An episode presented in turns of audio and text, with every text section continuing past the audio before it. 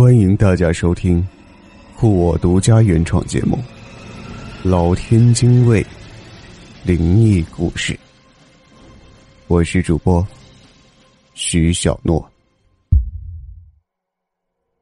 二月，春寒料峭，我连续坐了十个小时的绿皮火车到天津，去参加公司的培训，训期一周。小思听到我来天津的消息后，当天下午就去接了站。虽然和他三年未见，可被人群推挤着走到出站口时，我还是第一眼就认出了他。他依旧是那个干净明朗、一身运动休闲装、眼神清澈的。像是能洞悉一切的男人。当天，小司请我在早先预定下的一家安静且氛围极好的西餐厅吃了晚餐。在晚餐进行到一半，我和小司正沉浸在久别重逢的滔滔不绝中时，一个身着白色毛呢风衣的。漂亮女孩子打断了我们的谈话。小斯，好久不见。小思含笑点头，友好的问候。小 K，真是好久不见。和小思的平淡相比，女孩显然比较兴奋。她像一只小麻雀一样，叽叽喳喳的说个不停。你知道吗？我昨天做梦，又梦到我母亲了。你说的没错，她一直在我身边的。你认不认得一个背驼的很厉害、满头白发、眼角有一个很大的痦子的老妇人？被小司突如其来的问题打断谈话的女孩，显然有些吃惊。他迟疑了片刻，便架了一只高脚杯，同我们坐在了一处。于是，我便听到了这么一个故事：原来，那弯腰驼背、满头白发、眼角一定痦子的老人，和女孩同村，大家都叫她阿母婆婆。阿姆婆婆出生在建国前的一个富农家庭。新中国成立后，因为某些原因，阿姆婆婆家里啊没少遭了同村人的冷眼。后来，又因为阿姆婆婆的怪异举动，村子里更是对他们家排斥谩骂。直到阿姆婆婆的外公去世，村里人也没有帮忙举办葬礼，一切都是家里人自己操办的。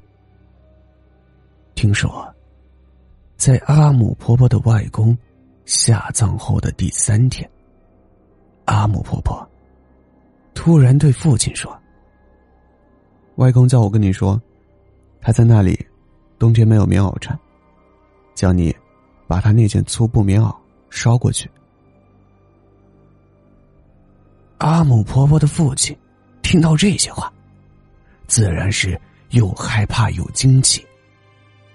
按照当地风俗，老人去后，生前的衣物用品是要给他烧了带走的。可是当时啊，阿姆婆婆家太穷了。他的父亲就偷偷的把一件还不错的粗布棉袄给藏起来了。听到阿母婆婆的话，老父亲自然不敢怠慢，当天便把棉袄烧了。刚从坟前回来，就看见阿母婆婆坐在庭院里，对着破旧的太师椅说话。他走过去，问他在做什么。阿姆婆婆冲他笑。外公说：“没有，他收到了。”听说，阿姆婆婆小时候是个夜哭郎，一到晚上，哭的比谁都响亮。可是，随着年龄越来越大，阿姆婆婆却越发的安静了。他从不和小孩子玩，也没人愿意和他玩。白天就躲在屋子里，谁也不见。即使偶尔出门，也从来不抬头，只是直勾勾的看着脚下的土地。不和人说一句话，在太阳落山后，他是绝对不出门的，也不开灯，就一个人窝在被子里。村里人都说，阿姆婆婆是个傻子。后来，阿姆婆婆的父母都过世了，她也没有什么兄弟姐妹。就一个人，种了几亩地，勉强过日。阿姆婆婆一生未嫁，最后就那么孤苦伶仃的死在了自家的泥坯房子里。我没有见过阿姆婆婆，我出生的时候，阿姆婆婆已经去世很多年了。可是，我却经常听母亲提起她来。母亲早先嫁给父亲时，就住在阿姆婆婆的隔壁。那个时候，父亲经常外出做工，母亲一个人在家做些家务，没事了，便帮阿母婆婆收拾房子，做些饭菜。那个时候，阿姆婆婆已经很老了，水都提不动了。母亲见他可怜，记住，经常邀他来家里吃饭。可他却像往常一样，从来不出家门的。母亲没办法，就做了饭菜，给他端过去。小 K 淡淡一笑。我看得出，他说故事的时候，满满的都是对母亲的思念。虽然村里人都劝母亲不要自讨没趣，他们还说阿姆婆婆是被诅咒的傻子，所以她的一生只能这么苟且度日。可母亲才不管这些，每日依旧如此。直到阿姆婆婆去世，我们也搬到了新的房子。小 K 抬起头。看着小四，认真的问：“小四，你知道，农村有种驱邪的办法，是碗里立筷子吗？”小司点点头，示意他说下去。小 K 带些连自己都匪夷所思的表情，笑道：“听母亲说，我小的时候。”是中过邪的，就是莫名其妙的开始发高烧，神志不清了整整三天。母亲着急了，便请来村里的神婆替我驱邪。神婆在碗里立了根筷子，询问是谁惊到了我。可是，从我家亲戚到街坊邻居，问了一圈，筷子都没立住。后来。母亲突然想起了什么，大叫了一声：“阿母婆婆！”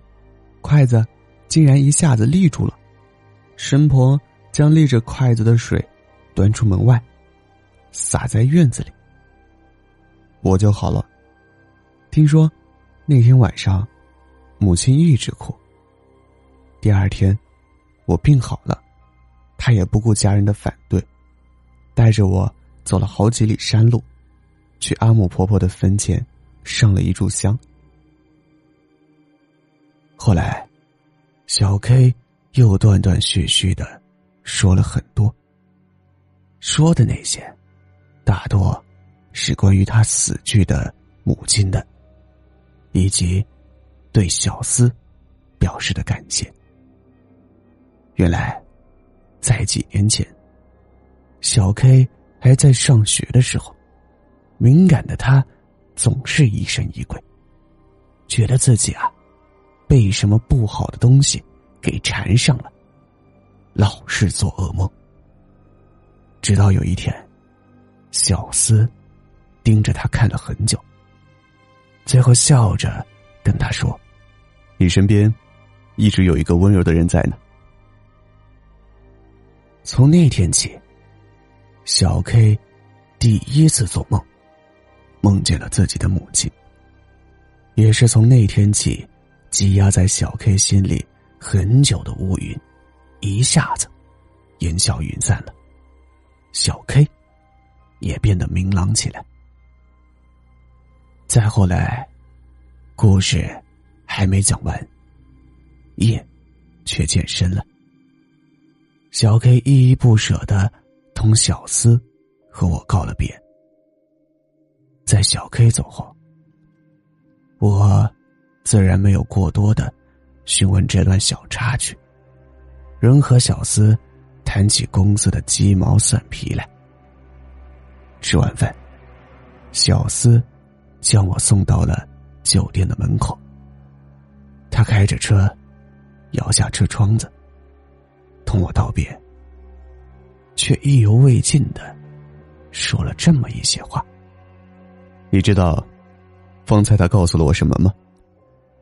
他说，当初缠上 K 宝，叫他受惊。并不是有意的，是因为，他同小 K 的母亲有过约定，以后，他若有了孩子，一定要叫他瞧瞧的。他等的太久了，实在等不及了，就自己来看了。他说，他答应了小 K 的母亲，要好好守护这个孩子的。小司走后，我躺在酒店的床上，久久不能入眠，满脑子全都是那个身材佝偻、满头白发、眼角一颗大痦子的青衣老太。记得小司说过，通灵的人，无论是生前死后，都会比一般人。更自由的。那么，阿姆婆婆在小 K 身边这么久，是为了什么？我想，或许仅仅是为了他在人世间获得的那仅有的一丝温存吧。今天的故事就讲到这里了，感谢大家的收听。点击订阅按钮，可在第一时间收听节目的最新内容。我是主播徐小诺，我们下期节目再见。